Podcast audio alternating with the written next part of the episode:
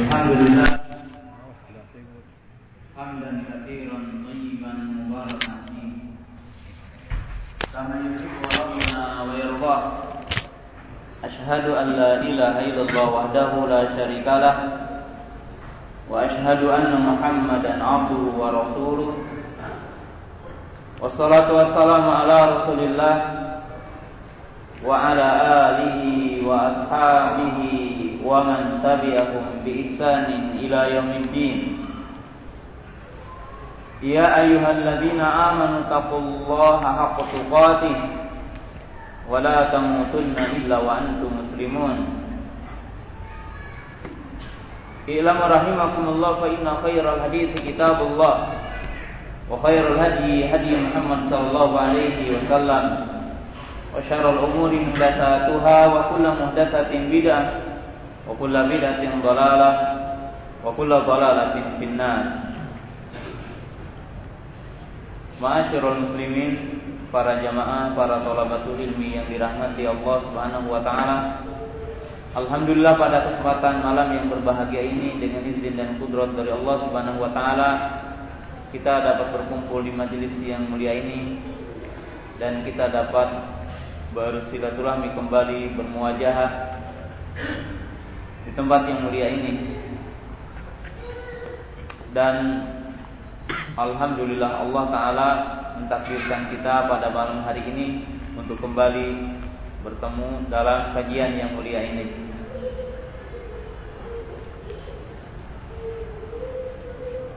Para jamaah yang dirahmati Allah Ta'ala Para talabatul ilmi yang dirahmati Allah Ta'ala Pembahasan kita pada malam yang berbahagia ini adalah Al-Mawqifus Sahih Tiga hal fitan. Au sabilun najah Fi muwajahatil fitan. Pada kesempatan malam yang berbahagia ini Kita akan membahas Satu pembahasan Yang sangat penting. Sikap bijak Di dalam menghadapi fitnah. Para jamaah yang dirahmati Allah Ta'ala tidak diragukan lagi bahwa pada kesempatan hari ini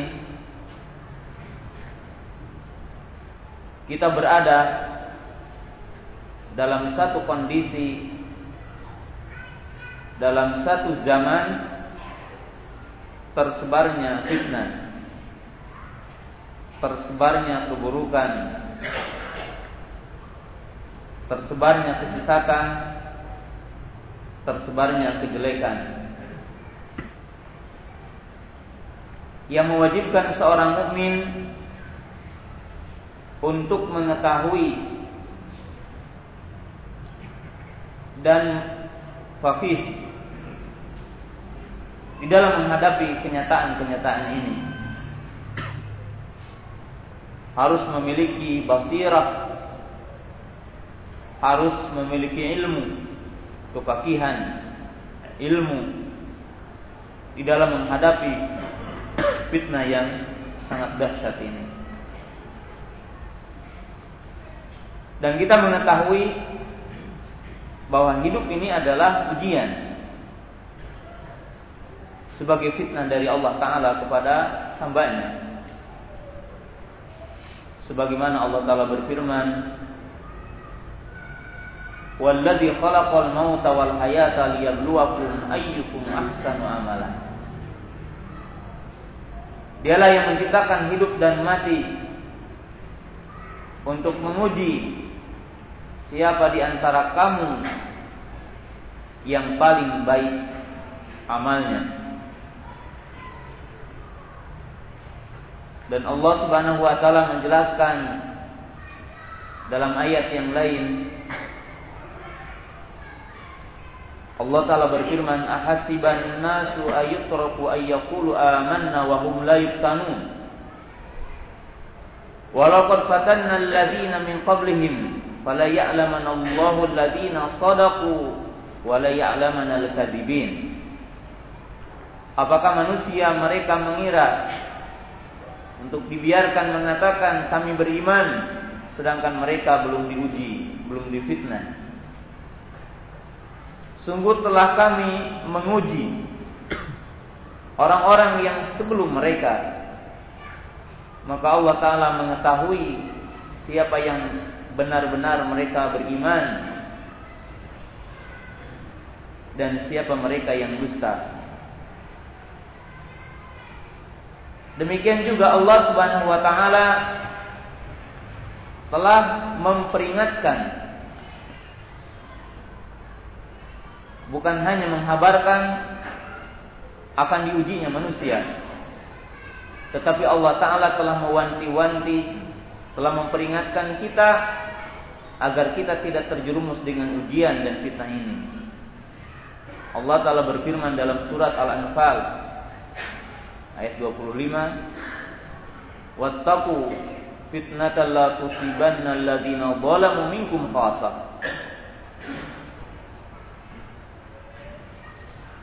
Takutlah kamu kepada fitnah yang tidak akan ditimpakan semata-mata kepada orang bolim di antara kamu. Tetapi orang-orang beriman, orang-orang soleh, ahlu tauhid, ahlu sunnah, mereka akan mendapatkan ujian. Mereka akan mendapat menghadapi fitnah. Bahkan Wajib kita mengetahui bahwa fitnah yang akan menimpa kepada orang-orang beriman, ahlu taqwa, ahlu tauhid, ahlu sunnah akan lebih besar ketimbang fitnah yang menimpa kepada orang-orang biasa. Al-amsal fal-amsal. A'bamul jaza. Ini binisbati a'bamil ibtila. Karena besarnya pahala besarnya ganjaran tergantung kepada besarnya ujian yang ditimpakan kepada seorang hamba. Demikianlah Allah Subhanahu wa taala memperingatkan kepada kita tentang fitnah ini. Para jamaah yang dirahmati Allah Subhanahu wa taala, fitnah yang akan menimpa kepada manusia di mana dalam kesempatan yang berbahagia ini kita juga tidak akan terlalu terperinci membahas tentang fitnah karena makom yang kita miliki bukan makom yang sangat luas untuk membicarakan tentang sisi-sisi fitnah. Yang jelas, kata-kata fitnah di dalam ayat Al-Quran memiliki banyak makna. Di antara makna yang banyak digunakan dalam ayat Al-Quran ataupun hadis adalah bimana al-ikhtibar, bimana al-ibtila, di mana fitnah artinya ujian. Fitnah yang artinya adalah cobaan. Ujian dari Allah Ta'ala. Baik itu kekayaan, kemiskinan, maka itu adalah semuanya adalah fitnah. Ujian bagi manusia. Walaupun banyak makna fitnah dalam ayat Al-Quran, terkadang fitnah diartikan kufur, Fitnah diartikan syirik, fitnah diartikan azab. Seperti dalam firman Allah Ta'ala, qatiluhum hatta la takuna fitnah. Wal fitnatu asyaddu minal qatl. Dalam dua ayat ini, dalam surat Al-Baqarah ini, mengandung makna yang dimaksud dengan fitnah adalah al-kufru wasyirku wa qatiluhum hatta la takuna fitnah. Perangilah orang-orang kafir, orang-orang musyrik sehingga tidak ada lagi kekafiran, tidak ada lagi kesyirikan. Wal fitnatu asadu minal qatl. Kesyirikan lebih dahsyat ketimbang pembunuhan. Ini maknanya. Dan kadang-kadang fitnah bermakna azab. Zuku fitnatakum ay zuku adabakum yang artinya adalah bermakna azab, siksaan Duku fitnatakum. Dan terkadang bermakna menyiksa, mendolimi, menganiaya artinya adalah berbuat fitnah. Kama sabata fi qouli ta'ala Innal ladzina fatanul mu'minina wal mu'minat tsumma lam yatubu falahum adzabu jahannam wa lahum adzabul harik. Ini innal ladzina fatanul mu'minin sesungguhnya orang-orang yang memfitnah artinya mengadab, menyiksa, menganiaya, mendolimi maka itu adalah bimakna fitnah. Dan terkadang fitnah bimakna dolalat wal inhirafat di mana fitnah diartikan adalah kesesatan, penyimpangan, penyimpangan. Sebagaimana banyak disebutkan di dalam hadis Nabi Shallallahu Alaihi Wasallam. Kama sabata min hadis Hudzaifah radhiyallahu taala anhu lama qala Umar ibn Khattab radhiyallahu taala faqala man minkum yadri al fitan allati akhbaraha an-nabiy sallallahu alaihi wasallam. Wa qala Hudzaifah ana wa qala Umar innaka lajari. Qala fitnatur rajuli fi malihi wa ahlihi tukaffiruha as-salatu wal amru bil ma'ruf wa nahyu 'anil munkar. Fa qala Umar laisa hadhihi al-fitan yani alladhi uridtu walakin qala Al fitnah alati tamuju sama yamujul bahar. Lalu Hudzaifah mengatakan, saya tahu itu fitnahnya seseorang dari hartanya, keluarganya, dan tetangganya yang bisa dihapus dengan sholat, amar ma'ruf nahi munkar dan sodakah. Lalu Umar mengatakan bukan itu yang saya maksud, tetapi fitnah yang bagikan gelombang lautan Lalu Hudzaifah mengatakan, "Saya tahu." Dan di antaranya denganmu ada pintu. Lalu beliau menyebutkan yang dimaksud dengan fitnah. Maka yang dimaksud dengan fitnah di sini adalah asyubuhat, samaran, kesesatan, sebagaimana dinyatakan dalam hadis-hadis yang lain. Para jemaah yang dirahmati Allah Taala, maka ini adalah yang dimaksud dengan fitnah. Waqad qasamal ulama al fitnatu ila qismain. Al fitnatul 'amah, al fitnatul khasah. Para ulama telah membagi fitnah itu terbagi kepada dua. Ada fitnatul 'amah, ada fitnatul khasah. Yang pertama adalah fitnah secara khusus. Yang artinya setiap hamba Allah akan diuji. Akan mendapatkan ujian dari Allah Ta'ala dan ini mencakup ujian-ujian fitnah itu berkaitan dengan harta, berkaitan dengan anak, berkaitan dengan keluarga, kemiskinan, kekayaan, kematian dan sebagainya. Yang barangkali antum semua mendengar dalam banyak ayat, "Inama amwalukum wa auladukum fitnah." Sesungguhnya harta-harta kamu dan anak-anak kamu adalah sebagai ujian bagi kamu dan banyak yang lainnya. Bahkan kemiskinan, ya, kekayaan itu adalah ujian dari Allah Taala. Bahkan kita mengetahui orang beriman terfitnah dengan orang kafir, orang kafir terfitnah dengan orang beriman, ahlu taat terfitnah dengan orang-orang ahlu maksiat, ahlu maksiat terfitnah dengan orang-orang ahlu taat, dan Demikianlah manusia satu dengan yang lainnya akan menjadi ujian dengan yang lainnya. Di mana orang-orang kafir terkadang ketika melihat musibah yang menimpa kepada orang beriman dari sisi kemiskinan, kesempitan dunia, maka orang-orang kafir ketika mereka mendapatkan keluasan dunia, mereka merasakan bahwa sesuatu berada di sisinya. Terkadang orang beriman mungkin bisa kufur ketika ia melihat bahwa orang kafir kaya, Kok orang kafir mendapatkan keluasan, kok ahlu maksiat mendapatkan keluasan, maka dia menjual agamanya demi dunia, teruji, terfitnah dengan dunia ini. Setiap manusia akan diuji. Ahlu sunnah akan terfitnah dengan ahlu bid'ah. Ahlu tauhid akan terfitnah dengan ahlu syirik. Ahlu iman akan terfitnah dengan orang-orang kafir dan demikianlah satu dengan yang lainnya akan menjadi fitnah sebagaimana dijelaskan dalam banyak ayat. Maka ini adalah yang dinamakan fitnatul khasah yaitu fitnah yang akan khusus kepada setiap individu muslim di mana setiap individu muslim setiap hamba Allah akan berhadapan dengan fitnah yang menimpa kepada dirinya adapun yang dimaksud dengan fitnatul amah fitnah umum yaitu berupa ujian dari Allah taala yang akan ditimpakan kepada seluruh makhluk di muka bumi ini yang akan ditimpakan kepada orang-orang beriman secara umum. Di mana Nabi Shallallahu Alaihi Wasallam dalam banyak hadis dan satunya Nabi Shallallahu Alaihi Wasallam telah menjelaskan ketika ya pada satu malam bangun dari tidurnya. Lalu Nabi Shallallahu Alaihi Wasallam berkata kepada keluarganya, Aisyah dan yang lainnya, Apakah kalian melihat apa yang aku lihat pada malam ini? Maka mereka mengatakan tidak. Maka Nabi Shallallahu Alaihi Wasallam mengatakan fitnah akan menimpa kepada umatku ini, akan menimpa kepada kita semua ini adalah bagikan turunnya hujan dari langit.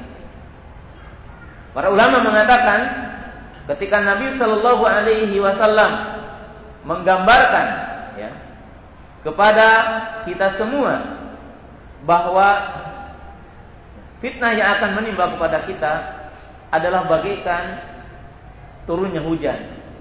Maka para ulama pensarah hadis ini menyebutkan memiliki dua makna. Makna yang pertama dilalatun ala kasratiha. Makna yang kedua dilalatun ala umumiha. Di mana hadis ini menunjukkan kepada dua makna. Makna yang pertama menunjukkan begitu banyaknya fitnah di akhir zaman. Bahkan Nabi SAW mengatakan bagaikan gelombang lautan, dahsyat dan akan datang bertubi-tubi. Dan yang kedua memiliki makna dilalatun ala umumiha. Bahwa fitnah ini akan menimpa kepada seluruh makhluk di muka bumi ini. Akan menimpa kepada seluruh orang beriman tentang fitnah terutama adalah fitnah di akhir zaman. Seperti kita juga akan mengetahui nanti fitnah dajjal. Fitnah turunnya dajjal, maka ini adalah termasuk fitnatul aman. Karena telah dinyatakan dalam hadis tidak ada satu jengkal pun bumi kecuali akan dilewati oleh apa? Dajjal kecuali Mekah dan Madinah. Para jamaah yang dirahmati Allah Subhanahu wa taala, maka para ulama mengatakan ada fitnatul aman ada fitnatul khasa. Wa kadzalikal ulama qasamal fitnata ila qismain min jihatin ukra. Dan para ulama pun membagi fitnah kepada dua bagian. Ditinjau dari sisi yang lain agar memudahkan pemahaman kepada kita dan bagaimana kita menghadapinya. Al-Imam Ibnu Qayyim rahimahullahu taala dalam kitabnya Ighathatul Labhan beliau mengatakan bahwa setelah meneliti dalil-dalil Quran dan hadis-hadis Nabi Shallallahu Alaihi Wasallam, maka fitnah yang akan menimpa kepada orang-orang beriman terbagi kepada dua. Yang pertama adalah fitnah syahwat, fitnah yang berkaitan dengan syahwat, fitnatul mal, fitnatul manzilah,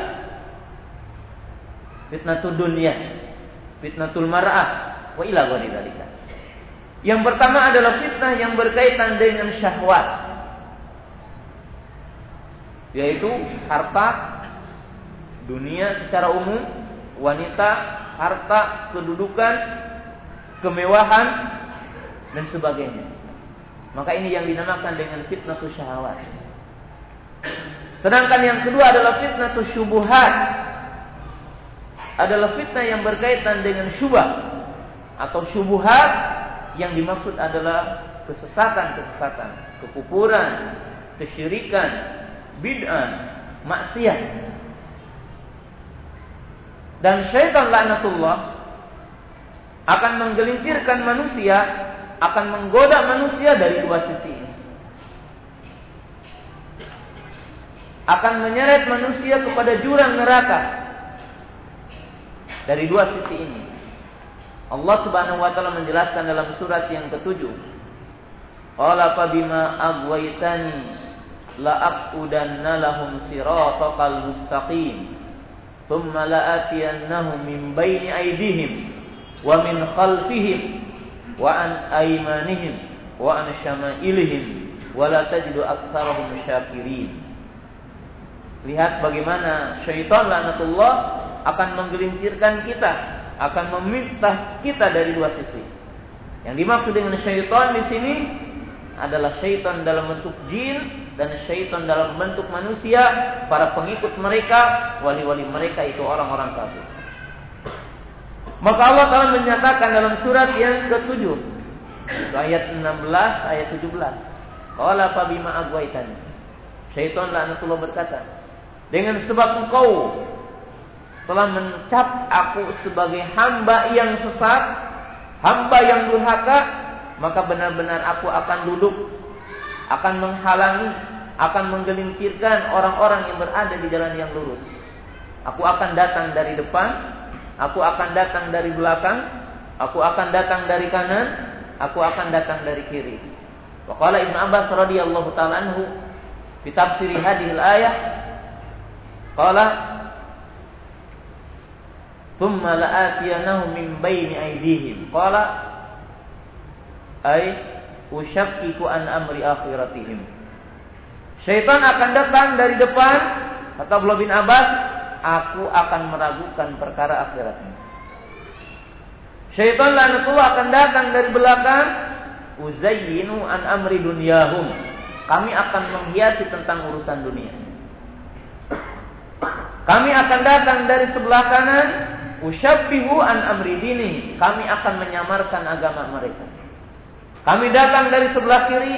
Imam Ibnu Abbas mengatakan, Uzayyinu an amri ma'asi.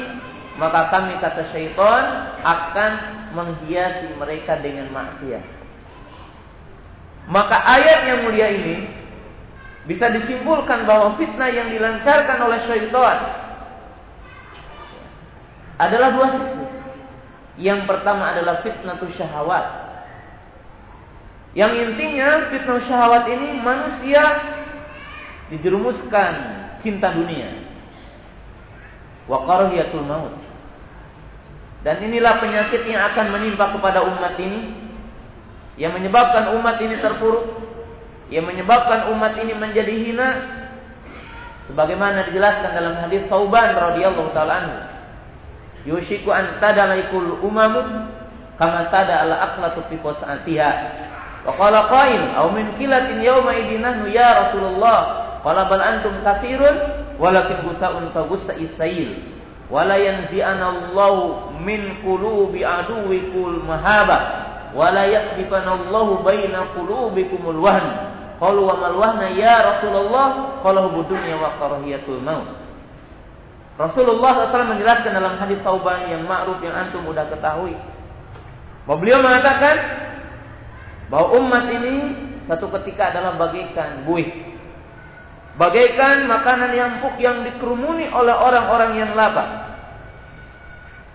Mereka tidak punya timbangan, mereka tidak punya harga. Mereka tidak punya kekuatan bagaikan air bah yang dibawa oleh bagaikan apa?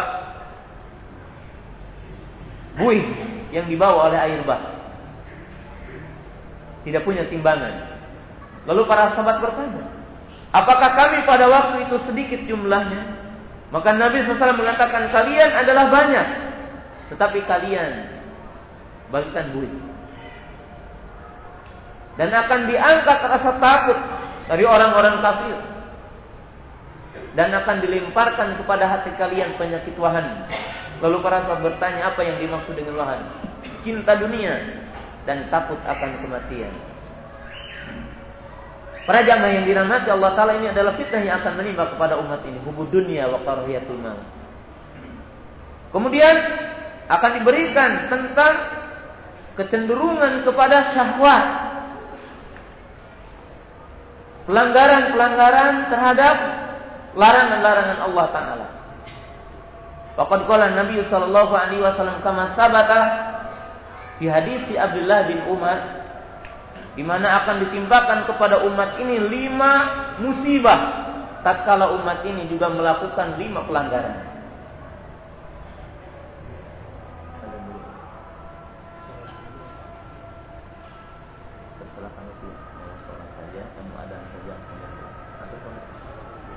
Sholat dulu aja kita break dulu nanti dilanjutkan setelah isya insyaallah.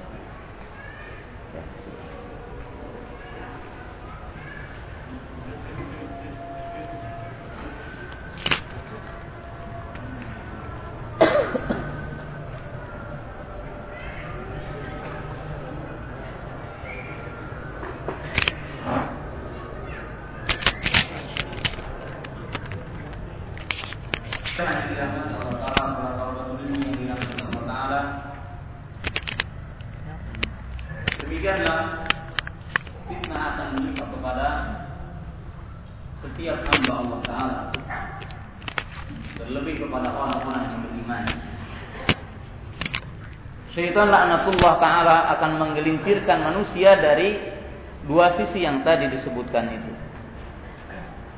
Yaitu kecondongan seorang hamba kepada dunia. Dan memang dunia adalah merupakan fitnah yang sangat besar. Waqad qala Nabi sallallahu alaihi wasallam kama sabata di hadis Ka'ab Ibnu Iyad. Qala inna likulli ummah fitnah wa fitnatu ummati al-ma di mana Rasulullah sallallahu alaihi wasallam telah menjelaskan setiap umat akan ditimbakan fitnah dan fitnah bagi umat ini adalah harta. Waqala Nabi sallallahu alaihi wasallam ad-dunya hulwatun hadiratun. Fataqud dunya wa taqun nisa.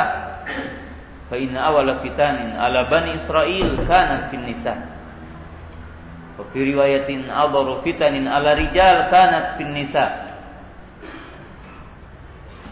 Dunia adalah manis dan hijau artinya enak dipandang, enak dirasa dan enak dipandang. Maka bertakwalah kami, bertakwalah kamu dan berhati-hatilah kamu dalam menghadapi dunia ini.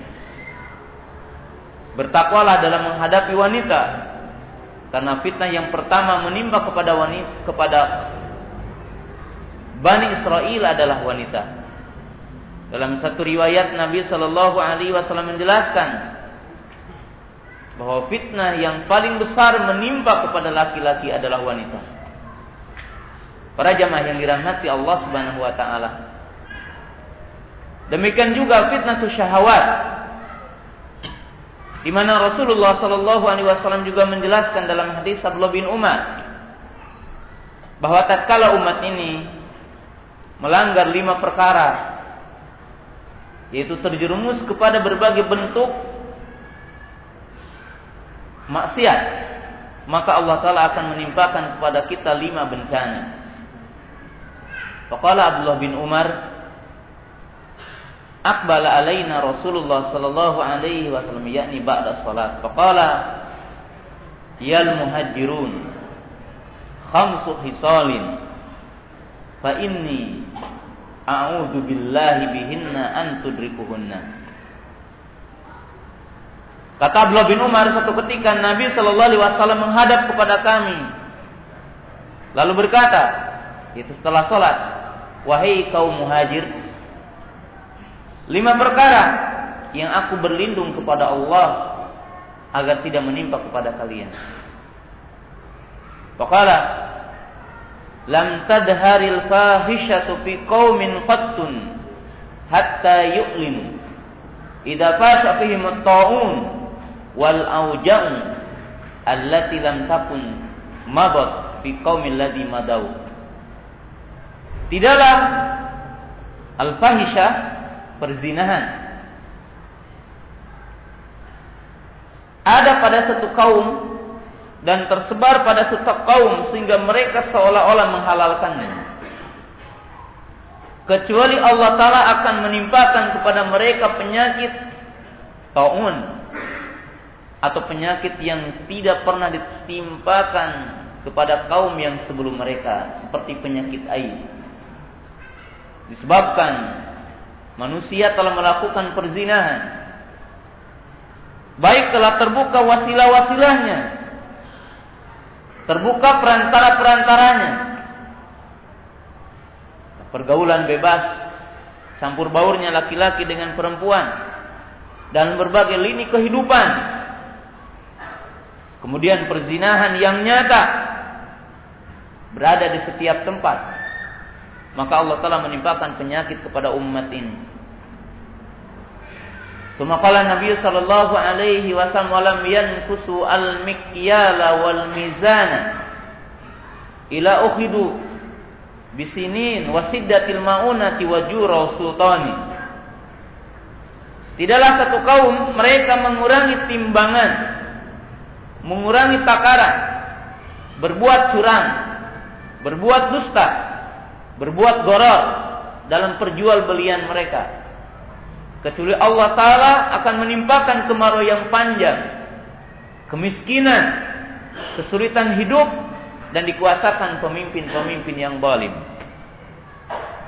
Semakala Nabi Sallallahu Alaihi Wasallam, walam yamna'u zakata amwalihim ila muni'ul qatar laulal bahaimu lam Tidaklah satu kaum menahan harta-harta mereka untuk dizakati kecuali Allah telah menahan turunnya hujan. Seandainya tidak ada binatang-binatang yang melata, maka tidak akan diturunkan hujan. Semua kala Nabi sallallahu alaihi wasallam fil amri rabi. Walam yanqudu ahdallahi wa rasulih ila ja'alallahu lahum aduan min ghairihim wa akhadu ma fi aidihim.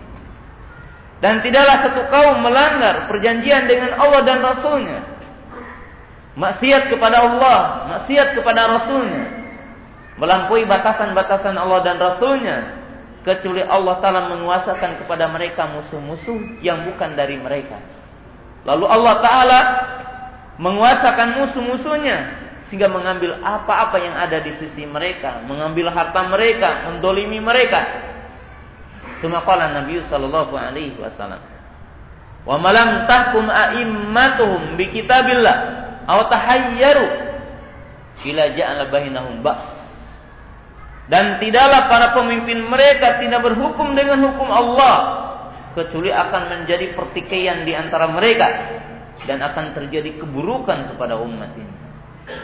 Para jamaah yang dirahmati Allah Subhanahu wa taala di dalam hadis yang mulia ini menunjukkan bahwa akan terjadi fitnah yang sangat besar adalah fitnatul ma'asi, fitnah kemaksiatan. Sehingga barangkali kita hari ini bentuk pelanggaran kita kepada syariat. Kemaksiatan setiap kita melangkahkan satu jengkal tanah kecuali kita akan melihat fitnah yang sangat dahsyat berada di depan kita. Para jamaah yang dirahmati Allah Subhanahu wa taala, maka ini sekedar contoh yang berkaitan dengan fitnah syahwat. Lalu yang kedua adalah fitnah yang lebih besar. Fitnah yang lebih dasar dari poin yang tadi adalah fitnah syubuhat. Akan munculnya kesesatan. Akan munculnya kedoliman. Artinya kesesatan-kesesatan, penyimpangan-penyimpangan, kekufuran-kekufuran. Qad qala Nabi sallallahu alaihi wasallam kam fi hadisil ma'ruf iftaraqatil yahudu ala sintaini wa sab'ina firqatan wa tafaraqatin nasara ala sintaini wa sab'ina firqatan wa satafariqu ummati ila salasin wa sab'ina firqatan kulluha fin nari ila wahidah. Qalu wa mahi al wahidah ya Rasulullah qala ma ana ali al yawma wa ashabi Nabi SAW menjelaskan dalam hadis yang kita ketahui bersama bahwa umatku akan berpecah belah menjadi 73 golongan. Semuanya terancam dengan api neraka kecuali satu. Itu orang-orang yang mengikuti perjalanan Rasul sallallahu alaihi wasallam dan para sahabatnya. Hadis ini menunjukkan bahwa akan muncul penyimpangan-penyimpangan. Orang-orang yang menisbatkan diri kepada Islam tetapi mereka jauh dari hakikat Islam, membawa kesesatan. Waqad sabata aidan fi hadis Hudzaifah radhiyallahu taala anhu. Anna Hudzaifah qala fi ba'di yakni kit'atil hadis Hudzaifah telah berkata dalam potongan sebagian hadis qala wa hal min ba'di asyari min khairin qala na'am walakin fihi daqanun Qala wa madakunu ya Rasulullah qaumun yastannuna bi sunnati wa yahduna bi ghairi hadi. Tsumma qala Hudzaifah bin Yaman radhiyallahu taala anhu. Fahal min badil khairi fihi dahan min syarrin? Qala na'am. Du'atun ala abwabi jahannam. Man ajabuhu qadafuhu fiha. Qala sibhum lana ya Rasulullah. Qala hum min jildatina wa yatakallamu bi alsinatina. Qala Hudzaifah, "Famada ta'muruni in adraktu dalik?" Qala, "Talzam jama'atal muslimina wa imamahum al-hadis." Hudzaifah berkata, "Apakah setelah kejelekan akan muncul kebaikan?" Kata Nabi SAW, iya tetapi ada kabutnya. Timbul kesamaran. Sehingga banyak orang awam samar mengetahui kebenaran. Lalu Hudzaifah berkata, apa kabutnya tersebut? Munculnya orang-orang yang mengambil suri tauladan bukan dariku dan mengambil petunjuk bukan dariku yang dimaksud dalam munculnya ahlu bid'ah. Lalu Hudzaifah bertanya lagi, apakah setelah masa kebaikan yang ada kabutnya, yang ada kesamarannya, akan muncul kejelekan lagi? Maka Nabi SAW mengatakan, iya, munculnya para penyeru, munculnya para dai, yang mereka akan menyeru kita kepada jurang api neraka. Siapa yang mengikuti ajakannya, maka dia akan diseret kepada jurang api neraka. Lalu Hudzaifah bertanya, apa sifat mereka? Sebutkan ciri-ciri mereka. Mereka berkulit seperti kita dan mereka berbahasa dengan bahasa kita. Dalam arti satu ketika mereka terkadang mengatasnamakan Islam, mengatasnamakan perjuangan Islam, mengatasnamakan giroh kepada Islam, tetapi sesungguhnya mereka tidak sedikit pun ada di dalam Islam. Lalu Hudzaifah bertanya, apa yang kau perintahkan jika aku mendapatkan masa yang seperti ini? Maka Nabi SAW mengatakan, komitmenlah kepada jamaah kaum muslimin dan imam mereka. Ini kabar yang dikatakan oleh Nabi Shallallahu Alaihi Wasallam. Dan dalam hadis yang terakhir yang kita sebutkan sebagai contoh fitnah syubuhat Nabi Shallallahu Alaihi Wasallam telah memberikan gambaran kepada para sahabat tentang kehidupan di masa yang akan datang. Khattalana Rasulullah Shallallahu Alaihi Wasallam khattan aridan. Faqala hada sabili. Suma khatta khututan akhar an yaminihi wa an shimalihi. Faqala hadhihi subul. Wa fi kulli sabilin syaitanun yad'u ilaiha. Thumma tala qawlu ta'ala wa anna hadha sirati mustaqiman fattabi'uhu wa la tattabi'u subula fatafarraqu bikum an sabili. Satu ketika dalam hadis Abu bin Mas'ud Nabi SAW membuat garis yang lurus, garis vertikal. Lalu dia mengatakan inilah jalanku, ikutilah. Lalu beliau membuat jalan ataupun garis yang banyak di sebelah kanan dan di sebelah kirinya. Lalu beliau mengatakan inilah jalan kesesatan. Setiap jalan kesesatan itu ada syaitan yang menyeru kepada munculnya ahlu bid'ah, munculnya para penyeru kepada bid'ah yang mereka akan menggelincirkan manusia dari jalan yang lurus. Fahadhihi fitnatu syubuhat. Maka ini adalah fitnah syubhat yang akan dihadapkan kepada setiap hamba Allah khususnya adalah kepada orang-orang beriman. Dan syaitan laknatullah akan berusaha mendatangi kita menggelincirkan kita dari dua sisi ini sehingga syaitan punya cita-cita tidak ataupun menjadi sedikit orang-orang yang bersyukur kepada Allah taala yang beriman kepada Allah taala. Para jamaah yang dirahmati Allah Subhanahu wa taala. Sekedar kita mengingatkan anna fitnat syubuhat a'bamu min fitnati syahawat. Bahwa wajib kita mengetahui bahwa fitnah syubuhat itu lebih dahsyat dan lebih berbahaya ketimbang fitnah syahwat. Dan syaitan akan menggelincirkan kita dari dua sisi ini. Para jemaah yang dirahmati Allah Subhanahu wa taala. Kemudian untuk mengingatkan kita bahwa fitnah itu semakin berlalu waktu, semakin berjalan zaman, maka akan lebih besar ketimbang fitnah sebelumnya. Fitnah hari ini lebih besar kepada fitnah hari kemarin. Fitnah hari besok akan lebih besar timbang fitnah hari ini. Sehingga Abdullah bin Mas'ud mengatakan, tidaklah datang tahun kecuali akan lebih jelek, lebih buruk ketimbang sebelumnya. Para jamaah yang dirahmati Allah Subhanahu wa taala, setelah kita memahami secara sepintas tentang fitnah yang akan menimpa kepada kita, keburukan yang akan menimpa kepada kita, ujian yang menimpa kepada kita, maka sikap seperti apakah bagi seorang mukmin untuk menghadapi fitnah ini agar kita tidak terjerumus ke dalamnya, tidak terekayasa ke dalamnya. Maka ada sikap-sikap, ada langkah-langkah yang wajib ditempuh oleh seorang mukmin, oleh seorang sunni di dalam menghadapi fitnah yang sangat dahsyat ini. Mauqif yang pertama, jalan yang pertama adalah al-istihad fi talabul ilmi nafi. Wa tahari fi wal istihad fi talabil haq. Adapun jalan yang pertama dan merupakan jalan yang paling utama bersungguh-sungguh dalam mencari ilmu. Sebab fitnah ini tidak bisa kita hadapi kecuali dengan ilmu, kecuali dengan basirah, ila bil fikhi dengan kepakihan kita terhadap agama ini. Maka lihatlah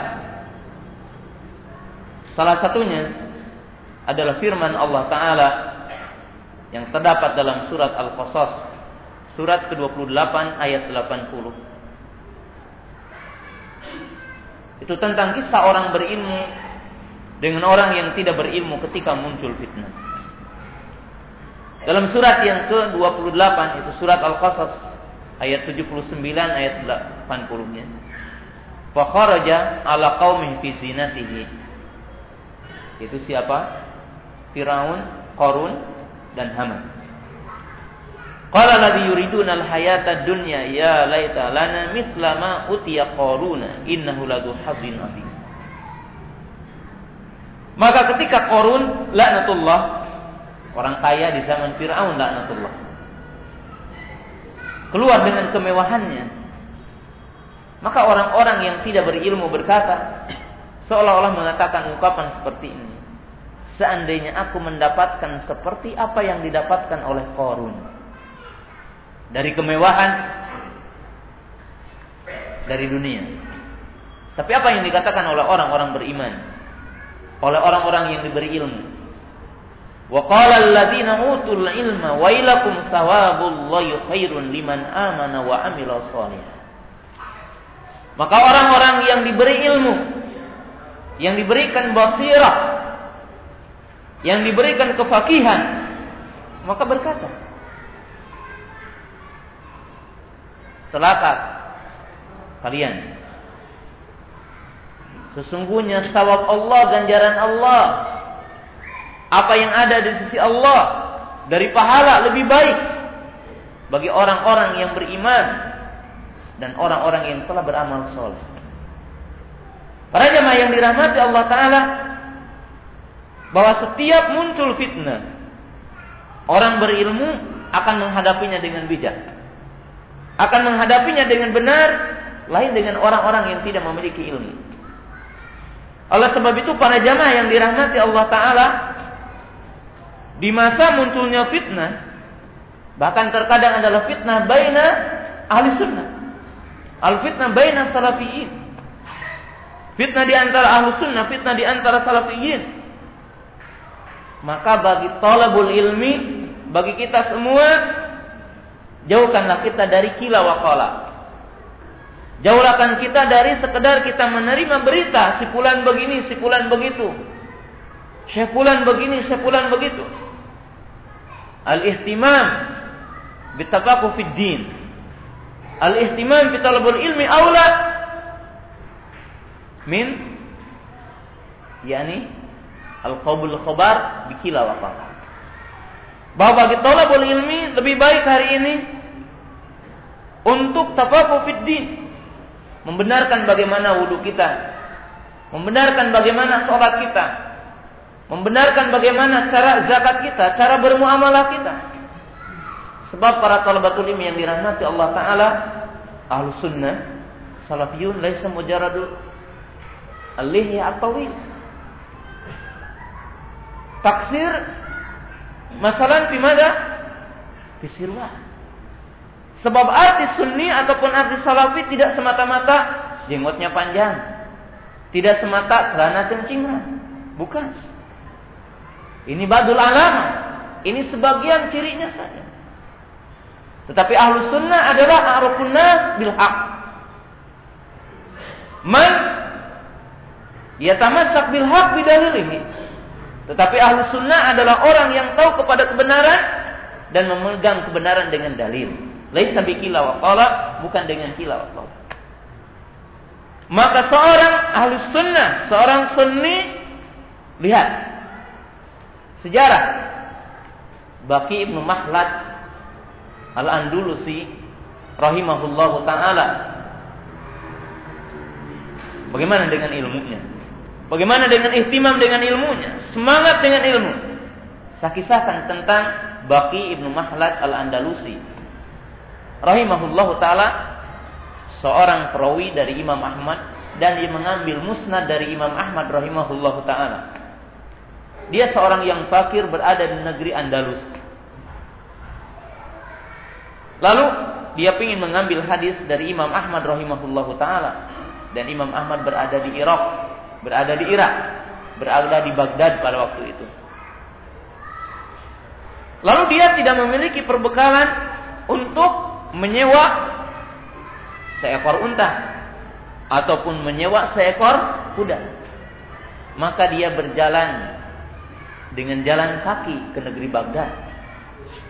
Dengan menempuh perjalanan dulu ke Maroko. Melewati lautan dari Maroko ke Irak. Berjalan dengan kaki.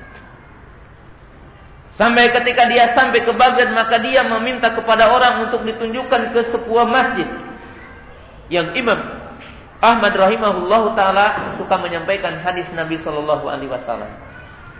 Tetapi ketika sampai ke Baghdad, ternyata Imam Ahmad itu telah dipenjara karena fitnah tentang khalqil Quran. Dan dilarang manusia untuk mengambil hadis darinya. Maka satu ketika dia berpura-pura sebagai pengemis ke rumah Imam Ahmad. Lalu dia mengetuk Imam Ahmad Lalu Imam Ahmad membuka pintunya, lalu berkata, "Aku melihat engkau adalah orang asing, bukan orang Irak." Maka dia mengatakan, "Iya. Aku mengira kamu adalah dari negeri Afrika, dari Maroko." Dia mengatakan, "Bad adu minha, bahkan aku lebih jauh dari kota ini." Lalu dia mengatakan, "Saya jalan dari kota Andalus." Maka Imam Ahmad takjub dengan Baki bin Mahmud. Dan dia mengatakan, aku mencintai untuk mengajarkan hadis kepadamu. Untuk menyampaikan hadis kepadamu. Tetapi sayang, aku hari ini dilarang untuk menyampaikan hadis. Maka kata Baki Muhammad, saya punya politik. Saya punya siasat. Gimana kata Imam Ahmad? Saya akan berpura-pura sebagai seorang pengemis. Memakai ikat kepala, baju compang-camping, lalu di tanganku tongkat. Dan aku akan memanggil dari kejauhan sebagai seorang pengemis. Lalu aku akan membawa kertas dimasukkan ke dalam kain dan pulpen ke dalam kain. Kata Imam Ahmad, silahkan coba. Maka satu ketika Imam Bak Ibnu Mahlad mengetuk pintu dan para penjaga membiarkan dia. Mereka mengatakan, ya, ini pengemis bukan tolabul ilmi. Maka Baki bin Mahlad rahimahullahu taala mengambil satu hadis atau dua hadis setiap pertemuan sampai terkumpul 300 hadis. Dan Imam Ahmad dibebaskan dari penjara dan dibolehkan lagi meriwayatkan hadis Nabi Shallallahu alaihi wasallam. Maka dinyatakan oleh Imam Az-Zahabi dalam Syiar Alam Nubala, setiap dia mengajar murid-muridnya, maka ia memperingatkan muridnya, mengkisahkan kepada muridnya tentang kisah Baki Ibnu Mahlad rahimahullah taala. Lihatlah. Di mana para ulama salaf rahimahullah taala mereka punya kesemangatan, punya kesungguhan dalam mencari ilmu sehingga mereka lebih diselamatkan dari fitnah ketimbang kita hari ini. Para jamaah yang dirahmati Allah Subhanahu wa taala, maka sisi ini sebab mungkin kita hari ini Maaf ya, sering diulang-ulang. Kalau kita ditanya tentang man pulan, kepro yukafi pulan, kepro yukafi jamati pulan, maka kita begitu mampu menghukumi orang. Tetapi ketika kita ditanya apa akidah alusunnah, apa mujmal akidah ahlu sunnah, apa global akidah ahlu sunnah, apa rukun salat, apa rukun wudhu. Bahkan ihwati iman yang dirahmati Allah Ta'ala, saya sampaikan malam kemarin, malam apa? Malam Jumat ya. Ada sholat gerhana. Itu para ikhwan telepon, SMS tidak kurang dari 50 SMS bertanya tentang bagaimana sholat apa? Gerhana. Ya, kalau dilihat jenggotnya udah panjang ya. Kemudian kakinya telah apa? Telah cingkrang. Tetapi apa? Bagaimana sholat gerhana? Belum tahu. Hadihil musibah. Ini musibah yang terkadang menimpa kepada kita. Yang wajib kita untuk introspeksi hari ini. Kenapa? Karena barangkali jarang kita membahas. Dalam satu majelis kita jelaskan apa itu sholat khusyuk dan sebagainya. Maka para jamaah yang dirahmati Allah Taala, poin yang pertama dan utama adalah ihtimam terhadap apa? Terhadap ilmu. Punya kesemangatan terhadap ilmu. Punya kesungguhan dalam mencari ilmu. Sebab itu adalah merupakan tamim Al-Imam Hasan Basri rahimahullah telah mengatakan, fitnah apabila muncul maka tidak diketahui kecuali oleh orang berilmu. Kecuali orang-orang yang fakih terhadap kenyataan-kenyataan.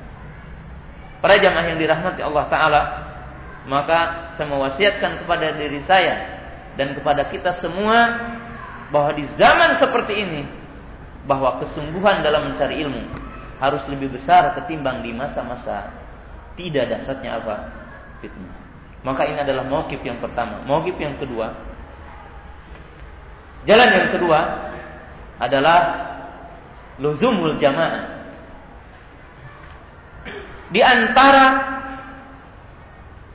jalan agar kita tidak diterpa dan tidak terbawa dengan fitnah ini adalah komitmen kepada jamaah. Nabi Shallallahu Alaihi Wasallam menjelaskan dalam hadis Hudzaifah yang tadi, beliau mengatakan talzam jamaah al muslimin. Apa yang dimaksud dengan komitmen kepada jamaah? Komitmen kepada jamaah memiliki dua makna. Luzum al-aqidah sahihah wal manhaj sahih. Di mana poin yang pertama yang dimaksud dengan komitmen kepada jamaah ada komitmen kepada akidah yang sahih. Komitmen kepada manhaj yang sahih. Komitmen kepada akidah salafus saleh akidah para sahabat, akidah para tabi'in, akidah salafus saleh dan komitmen kepada manhaj salafus saleh. Sebab para jamaah yang dirahmati Allah taala Al-Imam Ibnu Katsir telah memberikan satu gambaran yang sangat indah. Dan Imam Ibnu Rajab rahimahullahu taala Imam Ibn Abil Bar telah memberikan gambaran. Wa talafan nas atau makna fal haqqu makana alaihi salam. Di mana ada ungkapan yang dikatakan oleh salafus saleh, setiap apa yang diihtilafkan oleh manusia, maka yang hak yang dikatakan oleh salafus saleh. Artinya dalam kaidah ini Apabila kita melihat iftiraq, apabila kita melihat ikhtilaf, melihat perselisihan, melihat perbedaan, maka yang hak setiap yang dikatakan oleh salafus saleh.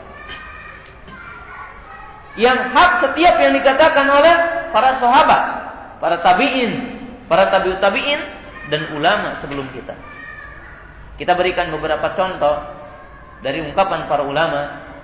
Al-Imam Ibnu Katsir rahimahullahu taala mengungkapkan tentang penafsiran Ar-Rahmanu 'alal arsyistawa. Tsumma stawa 'alal arsy. Maka beliau mengatakan penafsiran atau takwil dalam arti penafsiran. Yang hak dalam kalimat istiwa maqala alaihi salam. Yang telah dikatakan oleh salaf itu imrar ijra'un nususi ala bahiriha yaitu memahami nas sebagaimana bohirnya mengatakan istiwa bimana istiwa bimana. Ala wartafaat tidak dikatakan di bimana istaula para jamaah yang dirahmati Allah Subhanahu wa taala maka ini yang dimaksud dengan luzumul jamaah. Komitmen kepada apa? Jamaah Yang kedua, yang dimaksud dengan luzumul jamaah adalah taatul iman. Ayat taatu a'immatil muslimin. Wa adamul khuruj anhu. Wa adamu hamlis sayyid alaihi. Di mana yang dimaksud komitmen kepada jamaah adalah komitmen untuk mentaati pemimpin-pemimpin kaum muslimin. Tidak keluar dari mereka, tidak mengangkat senjata dari mereka. Kita sabar atas kedoliman mereka seandainya mereka dolim. Kita sabar atas ujian dari mereka seandainya mereka menyebarkan ujian kepada kita. Para jamaah yang dirahmati Allah Subhanahu wa taala. Sebab perlu kita ketahui, orang akan terjerumus kepada fitnah, terjerumus kepada kesesatan ketika menyelisih apa yang telah ditempuh oleh salafus saleh. Allah taala, wa rasula min ba'di ma tabayyana lahul huda wa yattabi ghayra sabilil mu'minin nuwallihi ma tawalla wa nuslihi jahannam wa sa'at masira. Di mana dalam ayat ini Allah telah menjelaskan orang akan dijerumuskan kepada kesesatan dengan dua sebab. Sebab yang pertama menyelisihi jalan Rasulullah Sallallahu Alaihi Wasallam dan yang kedua adalah menyelisihi perjalanan para sahabat. Dan kita mengetahui sepanjang sejarah bahwa terjadinya fitnah di negara-negara Islam adalah ketika munculnya orang-orang khawarij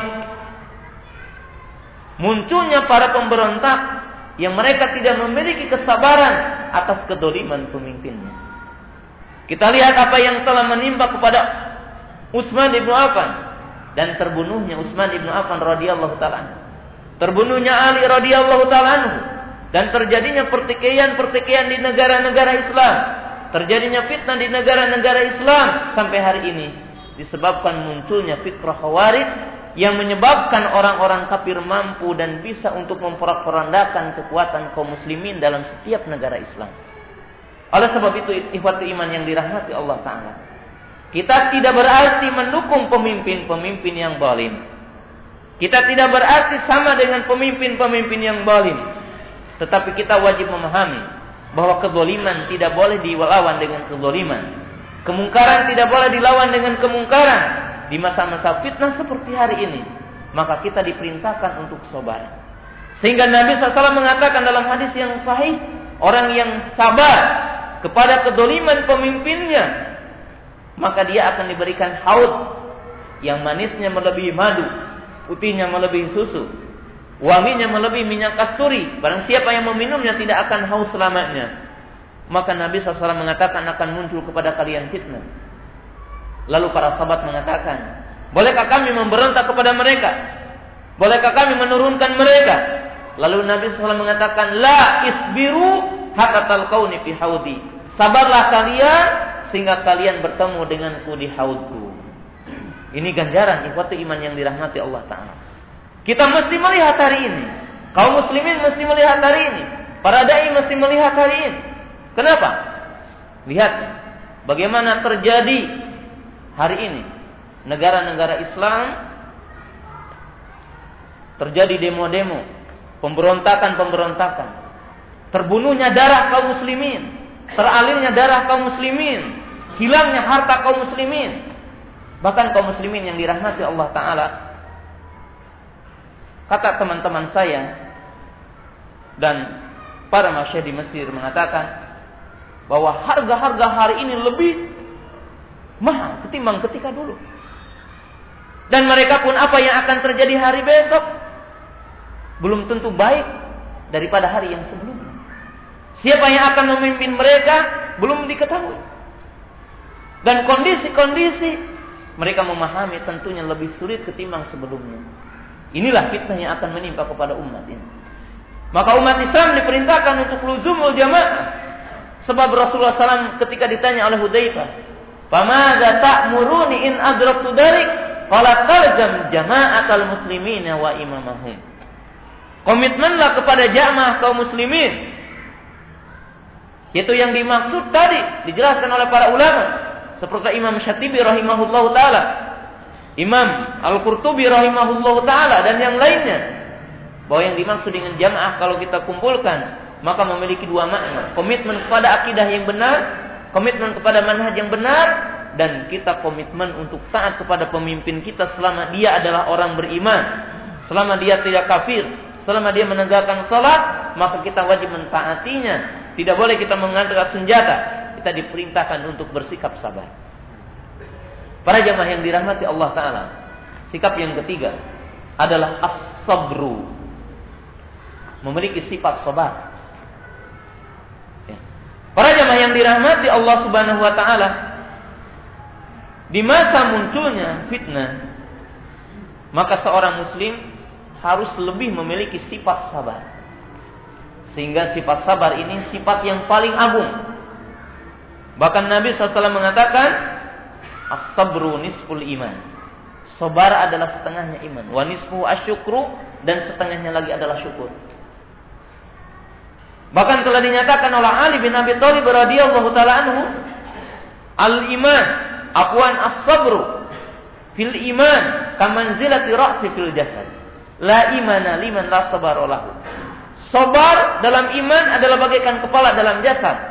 Tidak ada keimanan bagi orang yang tidak memiliki kesabaran. Sabar dalam setiap menim apa menghadapi ujian. Sabar dalam menghadapi setiap syubhat. Sebab Nabi SAW mengatakan dalam sebuah hadis, orang yang duduk lebih baik ketimbang orang yang berdiri.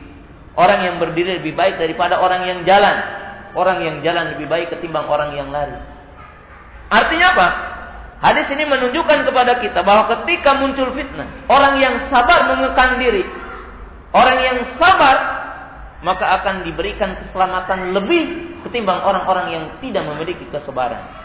Kita lihat kepada kesabaran Imam Ahmad rahimahullahu taala ketika dia di penjara, ketika dia dianiaya, diuji, didera, dipukul, dilarang untuk menyampaikan hadis Apakah dia melakukan sesuatu yang dilarang? Bahkan telah berkumpul di depan rumahnya ribuan orang yang kata Imam Al-Mawarzi rahimahullah taala kami tidak bisa menghitung banyaknya. Meminta instruksi dari Imam Ahmad karena mereka telah merasakan bagaimana ujian ini dan mereka merasakan kepedulian kepada Imam Ahmad untuk melakukan pemberontakan kepada Al-Ma'mun pada waktu itu. Tetapi Imam Ahmad mengatakan isbiru, isbiru alaikum bima kana alaihi salam. Maka Imam Ahmad mengatakan bersabarlah kalian, tidak boleh kemungkaran dilawan dengan kemungkaran. Kedoliman tidak boleh dilawan dengan kedoliman. Maka Imam Ahmad memerintahkan untuk sabar. Sampai Allah Ta'ala memberikan pertolongan dengan kesabaran ini. Bahwasanya raja pada waktu itu pemimpin pada waktu itu sampai mengatakan akhirnya Al-Quran kalamullah rumah lihatlah kesabaran ketika muncul fitnah sikap yang keempat dan saya cukupkan lima saja dalam kesempatan malam yang berbahagia ini langkah yang keempat yang wajib dimiliki oleh seorang beriman ahlu sunnah adalah at-ta'anni wal hilmi warifku fi muwajahatil fitnah. Bahwa ketika munculnya fitnah, maka kita harus bersikap ta'ani. Bersikap penuh penelitian. Dan betul-betul mempelajari kondisi dengan sesungguhnya. Tidak boleh kita melakukan satu sikap atau tindakan sebelum kita mempelajari kejadian-kejadian yang ada. Sebelum kita mempelajari fitnah yang menimpa kepada kita. Sebab Iwat iman yang dirahmati Allah Ta'ala Al-istijal Bersikap terburu-buru Akan menyebabkan seseorang itu menyesal Apabila kita mendapatkan berita Apabila kita melihat kenyataan Maka pelajarilah Pelajari dari dua sisi Sisi yang pertama Kita harus pelajari kenyataan-kenyataan ini Berita-berita itu betul-betul kita pelajari keabsahannya. Kemudian kondisi-kondisi yang ada ini kita pelajari. Dari mana timbul fitnah ini? Dari sisi mana? Dan yang kedua kita pelajari ayat-ayat Quran, hadis-hadis Nabi SAW untuk menyikapi kenyataan-kenyataan ini. Sebab manakala salah kita dalam menyikapinya, salah dalam kita artinya tapakuhnya, penelitiannya, maka akan terjadi kekeliruan dalam sikap. Mungkin kita benar dalam memahami ayat dan hadis, tetapi salah dalam merealisasikan dalam kondisi. Mungkin saja kita memahami kondisi yang benar, tetapi menselaraskan ayat dengan kondisi tidak cocok. Maka seyogianya hanyalah orang-orang yang berilmu, hanyalah orang-orang yang alim, yang mereka akan memberikan tauji pengarahan kepada kita untuk menghadapi kondisi-kondisi yang ada. Oleh sebab itu tidak setiap kenyataan harus kita sikapi. Oleh sebab itu tidak setiap kenyataan harus kita menjawabnya dalam setiap saat.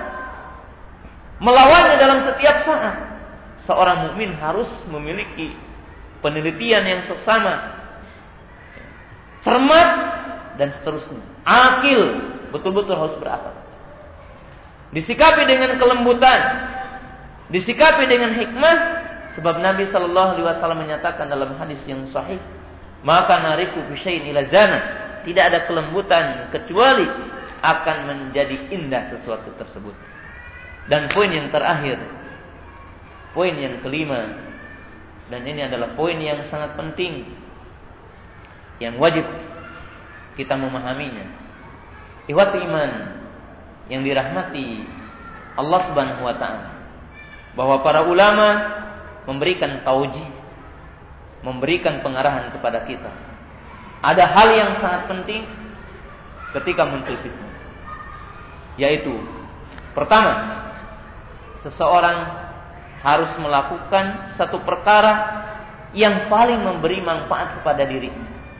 Sebab Nabi Shallallahu Alaihi Wasallam mengatakan, min husni Islamil mar'i tarkuhu malayani. Artinya ihwati iman yang dirahmati Allah Taala, kita tidak boleh di masa-masa fitnah ini berpikir bagaimana orang lain. Tetapi kita harus mendahulukan diri kita. Apa yang paling memberikan manfaat bagi agama kita? Apa yang paling memberikan manfaat kepada keselamatan kita? Oleh sebab itu, Syekh Mukbir rahimahullahu taala ketika beliau mendekati akhir hayatnya, beliau di antaranya memberikan enam nasihat kepada murid-muridnya dan kepada kaum muslimin secara umum ketika melihat celah-celah adanya fitnah. Maka beliau menyebutkan dua nasihat yang sangat agung. Yaitu kembali kepada nasihat yang pertama di mana beliau mengatakan al istighol bi talabul ilmi wal istighol bima yahtajuhun nas.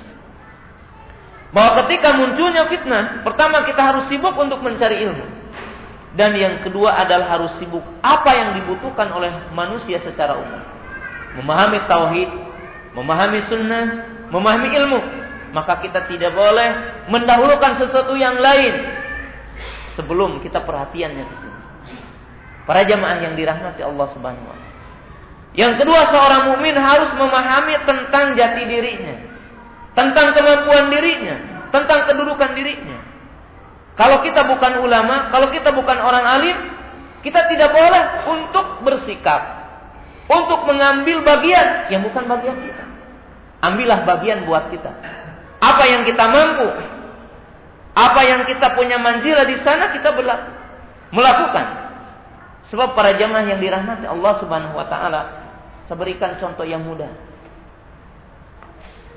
Kalau antum tolabul ilmi, ilmu yang mana yang harus buka antum di internet? Apakah berbicara tentang masalah jarah wa ta'dil ataupun antum berbicara tentang masalah bagaimana hukum wudhu yang benar, sholat yang benar. Nah, kalau kita bukan bagiannya, kita bukan bagian untuk masuk ke sana. Kita tidak boleh membuka yang seperti itu.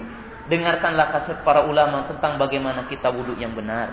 Bagaimana sholat yang benar. Bagaimana arti sunnah. Bagaimana arti jamaah. Apa itu ahlu sunnah. Kita buka seperti itu. Kita tidak boleh masuk kepada yang bukan arealnya. Kita tidak boleh masuk kepada yang bukan lapangan kita. Sebab di masa-masa fitnah, tatkala kita tidak tahu tentang jati diri kita, maka kita akan terseret dengan fitnah. Para jamaah yang dirahmati Allah Ta'ala. Dan poin yang terakhir. Yang sangat penting dalam poin yang kelima ini.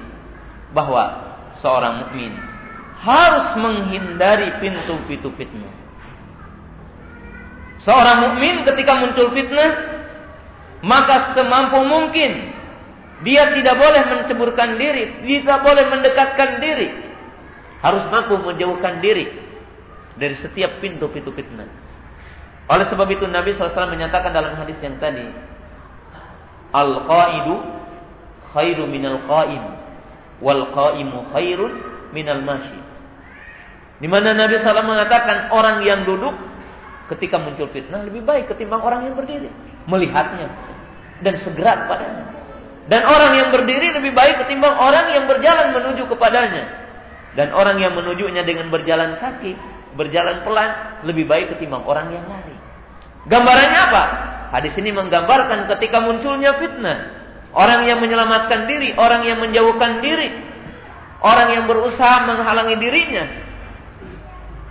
daripada pintu-pintu fitnah ini, maka dia akan lebih selamat ketimbang orang yang dia segera menuju kepada fitnah. Para jamaah yang dirahmati Allah Subhanahu wa taala, barangkali demikianlah secara singkat tentang mauqif sahih tijah al-fitan, yaitu sikap yang benar ataupun sikap yang bijak bagi seorang muslim dalam menghadapi fitnah yang menimpa kepada dirinya. Dan kita masih ada waktu insyaallah sampai jam 8 barangkali. Dengan membuka beberapa pertanyaan. Atau mungkin kalau antum masih mau untuk melanjutkan tidak apa-apa.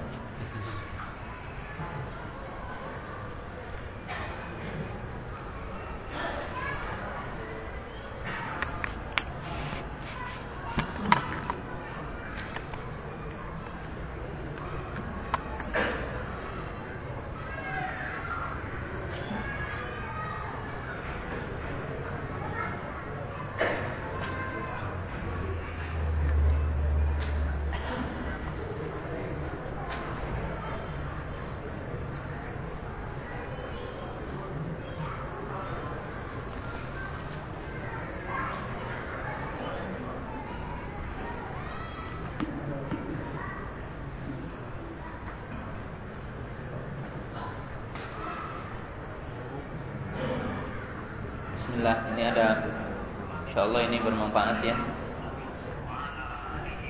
Akhir-akhir ini Anda merasa semakin futur dalam menuntut ilmu. Dan sedikit kali pelajaran yang bisa diambil. Mohon nasihatnya dan doanya Agar kembali dan semangat mudah Untuk istiqomah dalam menuntut ilmu. Ya. Para jamaah yang dirahmati Allah Ta'ala Ya, di antara penjelasan para ulama bahwa di antara yang bisa menyemangatkan kita dalam amal dalam Islam, baik menuntut ilmu ataupun mengamalkan amalan Islam yang lainnya adalah ittila atau qiraah sirah al-awwalin minal anbiya wa rusul was salihin. Salah satunya adalah kita mengambil pelajaran, membaca perjalanan-perjalanan orang-orang yang soleh yang terdahulu, baik para nabi, para rasul, atau para sahabat, para tabiin. Ya, kita berikan contoh. Sahabat yang ma'ruf adalah Salman Al-Farisi. Dia adalah seseorang yang berasal dari apa? Dari Faris. Dia adalah bukan bangsa Arab, tetapi dia adalah orang ajam. Artinya orang asing tidak berbahasa dengan bahasa Arab. Bagaimanakah beliau itu menuntut ilmu? Saya ceritakan dan ini diceritakan oleh Imam Ad-Dahabi dalam kitab Syiar Alam Nubala. Salman Al-Farisi adalah seseorang yang beragama Majusi, penyembah api. Lalu beliau ingin mengetahui kebenaran. Lalu dia datang kepada seorang rohib. Lalu keumuman orang seorang rohib adalah berumur tua. Lalu dia mengambil ilmu darinya. Lalu mati. Dan ketika sakaratul maut, dia meminta nasihat. Tunjukkanlah aku kepada seorang rohib yang lebih tahu kepada agama ini, yaitu agama Nasrani, yang pada waktu itu belum muharrab ya, belum mendapatkan apa? tambahan. Lalu dia ditunjukkan kepada sebuah kota yang jauh. Ya. Yang pada waktu itu berada di ya, kalau sekarang mungkin di Syam. Lalu dia berjalan ke negeri Syam. Lalu dia mengambil ilmu. Dan tidak lama, maka si rohib itu pun mati. Dan dia meminta nasihat. Lalu di ujung kisah itu, dia ditunjukkan ya, kepada seorang rohib yang pada waktu itu berada di negeri Arab. Yang pada waktu itu negeri yaitu apa? E, Arab. Yaitu Madinah pada waktu itu. Lalu dia belajar dan mendekati hari kematian. Sebab rohim pada umumnya umurnya tua. Lalu dia meminta nasihat, tunjukkanlah aku kepada seseorang yang lebih tahu tentang agama ini. Lalu seorang roh itu mengatakan, tidak ada lagi kita. Tapi nanti akan muncul seseorang, ya, nabi dari satu daerah yang banyak pohon kurmanya.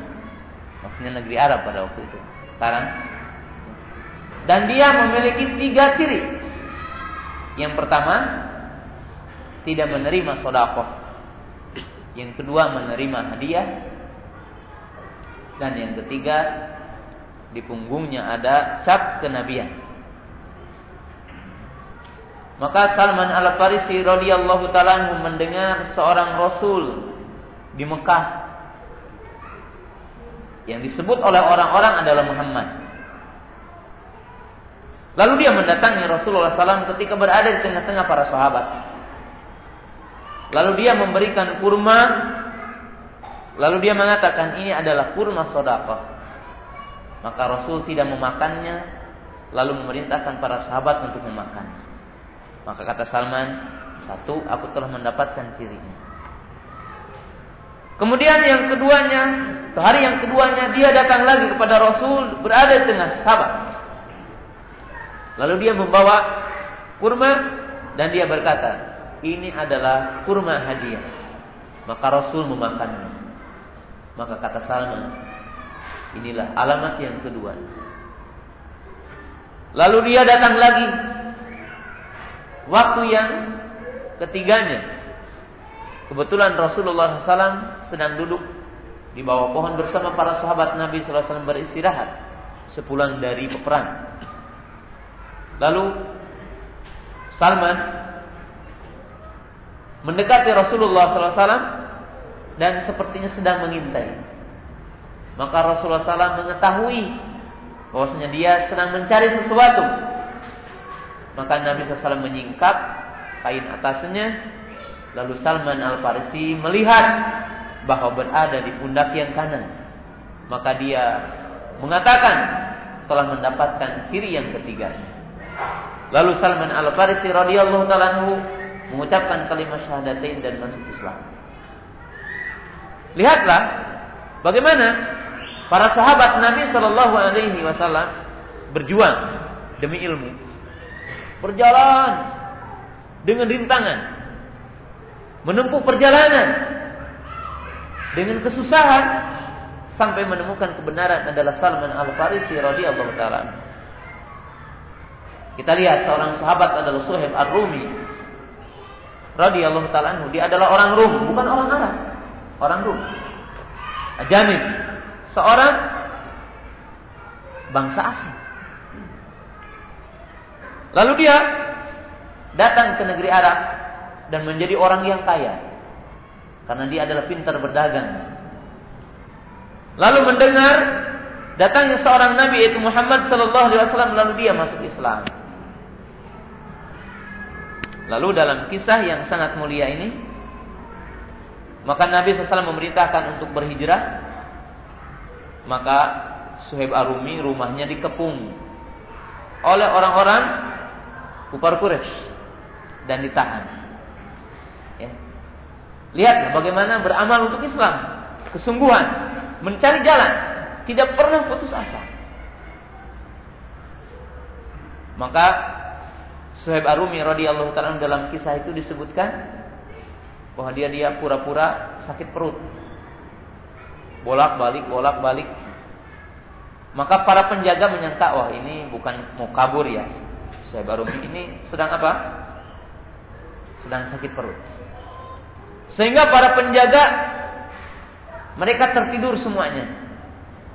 Tertipu oleh Suhaib Arumi. Lalu pergi. Tetapi ditakdirkan orang yang menjaga bangun, maka mengejar Suhaib Arumi, maka dijegal di jalan, di perjalanan. Lalu kata Suhaib Arumi, "Kenapa kalian menghalangi aku?" Maka mereka mengatakan, "Engkau datang ke negeri ini dengan miskin dan sekarang kamu menjadi orang kaya, maka kekayaan kamu tidak pernah aku akan lepaskan." Maka kata Suhaib Arumi radhiyallahu taala Bagaimana jika seandainya aku menyerahkan hartaku ini semua, apakah engkau akan melepaskanku? Maka kata orang-orang kufar Quraisy, aku akan melepaskan kamu. Maka Syaibarumi radhiyallahu taala memberikan semua hartanya dan dia tidak membawa secuil harta pun. Lihat amal untuk Islam dan giroh kepada Islam. Mereka tidak pernah putus asa dalam kehidupan mereka. Lihat Imam Syekhul Islam Ibnu Taimiyah rahimahullahu taala beliau menyusun banyak kitab di penjara. Dalam kondisi sedang mendapatkan ujian, dia tetap. Tahukah kisah Ibnu Qasim? Yang meninggalkan istrinya sedang hamil. Lalu dia meninggalkan istrinya selama 19 tahun dalam potongan hadis itu atau kisah itu Ibnu Qasim sedang menyampaikan hadis mungkin seperti ini lalu dia tiba-tiba melihat anak muda yang hatinya ini sepertinya ini anaknya jadi ada hubungan darah mungkin terasa gitu getaran hati dengan anak ini ternyata setelah dia berpanjat kaki dan bertanya ternyata inilah anaknya telah meninggalkan 19 tahun demi ilmu istri dan dia sama. Bukan berarti sekarang antum pergi meninggalkan istri, bukan. Tetapi ini kisah yang sangat mulia bagaimana mereka dengan ilmu. Jadi mana mereka dengan ilmu. Wakala ba'du sahabat mereka mengatakan tidak ada perkara yang kami sesali dari terbitnya apa terbenamnya matahari dan berkurangnya il, apa umurku kecuali kalau aku tidak bertambah ilmuku. Pernah nggak antum berkata seperti ini? Ya kita menyesal setiap hari kalau berkurang harta. Ya. Kalau tidak bertambah harta kita menyesal. Para sahabat mengatakan tidak ada yang paling aku sesali ketika terbenamnya matahari dan berkurangnya ilmuku kecuali ketika tidak bertambah ilmuku. Berkata ashab Imam Malik mereka mengatakan majlis Malik khairu minad wa ma fiha wa hadara fi majlisi sab'una alfan minal muslimin ya Majelis Imam Malik menyampaikan kitab Al-Muwatta maka murid-murid Imam Malik mengatakan majelis Imam Malik lebih baik ketimbang dunia dan seisinya. Pernahkah kita mengatakan kepada majelis ustadz kita ataupun pelajaran antum pelajaran tauhid pelajaran fikih. Nanti mengatakan majelis ini lebih baik ketimbang dunia dan seisinya. Telah hadir dalam majelis Imam Malik 70 ribu kaum muslimin di zaman ini. Kecintaan mereka kepada ilmu.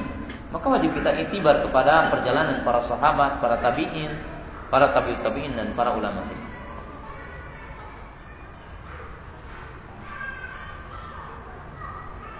Bagaimana terfitnahnya ahlu bid'ah oleh ahlu maksiat, oleh ahlu sunnah atau mungkin ahlu maksiat dengan ahlu ta'an.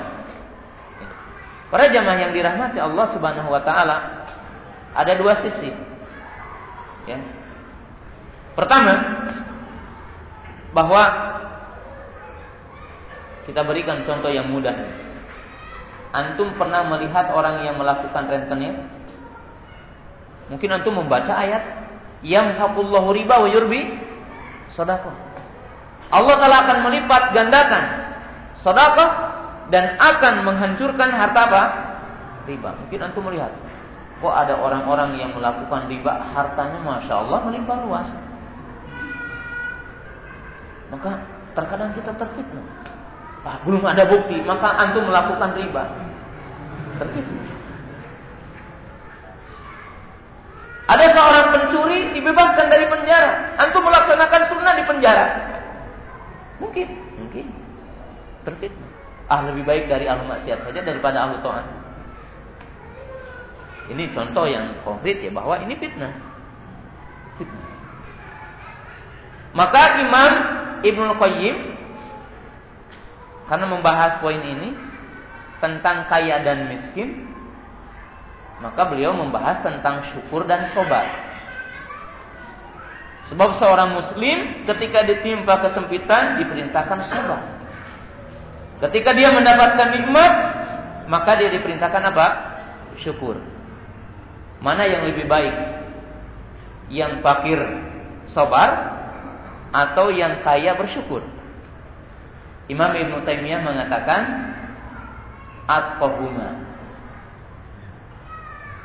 Imam Ibn Taimiyah mengatakan yang paling bertakwa di antara keduanya.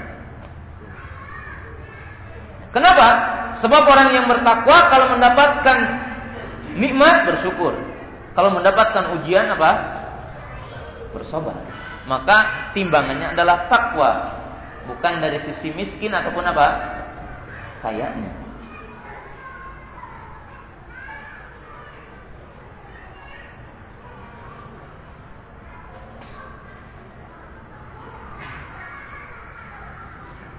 Apakah pertama e, perkara yang kelima itu hadis Abdullah bin Umar bila pemimpin tidak berhukum dengan hukum Allah? Iya, karena akan terjadi kerusakan. Sebab ya, tugas pemimpin kaum muslimin itu punya dua tugas yang sangat besar. Jadi tugas kaum apa? Seorang amir di dalam Islam itu punya dua tugas yang sangat besar. Yang pertama, din menjaga agama. Sebab manusia tanpa agama akan terjadi kehancuran.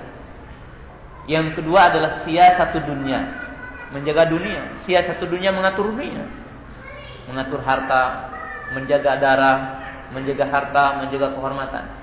Nah, kalau tidak berhukum dengan hukum Allah, akan terjadi berbagai bentuk apa? Kedoliman. Satu dengan yang lainnya. Bahkan, ya, Tidaklah mereka memahami agama Allah kecuali mereka akan bersikap apa? Bersikap bolim dan bersikap apa? Semena mena. Maka pemimpin yang memahami agama Allah, pemimpin yang mengamalkan agama Allah, mereka lah yang akan menyebarkan keadilan. Mereka lah yang akan menyebarkan apa? Ketentraman. Sebagaimana kita mengetahui para nabi, para rasul, nabi kita, Khulafaur Rasyidin, Abu Bakar, Umar, Utsman, dan Ali dan para pemimpin Islam yang mereka menegakkan hukum-hukum Allah di muka bumi ini. Para jemaah yang dirahmati Allah Subhanahu wa taala, ya walaupun mungkin ada banyak pertanyaan tetapi tadi panitia telah menyuruh untuk berhenti. Meminta untuk berhenti. Ya, kita cukupkan hari ini. Insya Allah pada hari esok kita akan lanjutkan lagi, tetapi saat tempatnya juga tidak tahu di mana yang antum lebih tahu insyaallah kita pertemuan masih ada beberapa pertemuan lagi insyaallah eh, hari besok dan hari Ahad Adapun hari malam ini cukupkan sampai di sini. Mudah-mudahan bermanfaat buat kita semua. Wa akhiru da'wana alhamdulillahirabbil alamin. Assalamualaikum warahmatullahi wabarakatuh.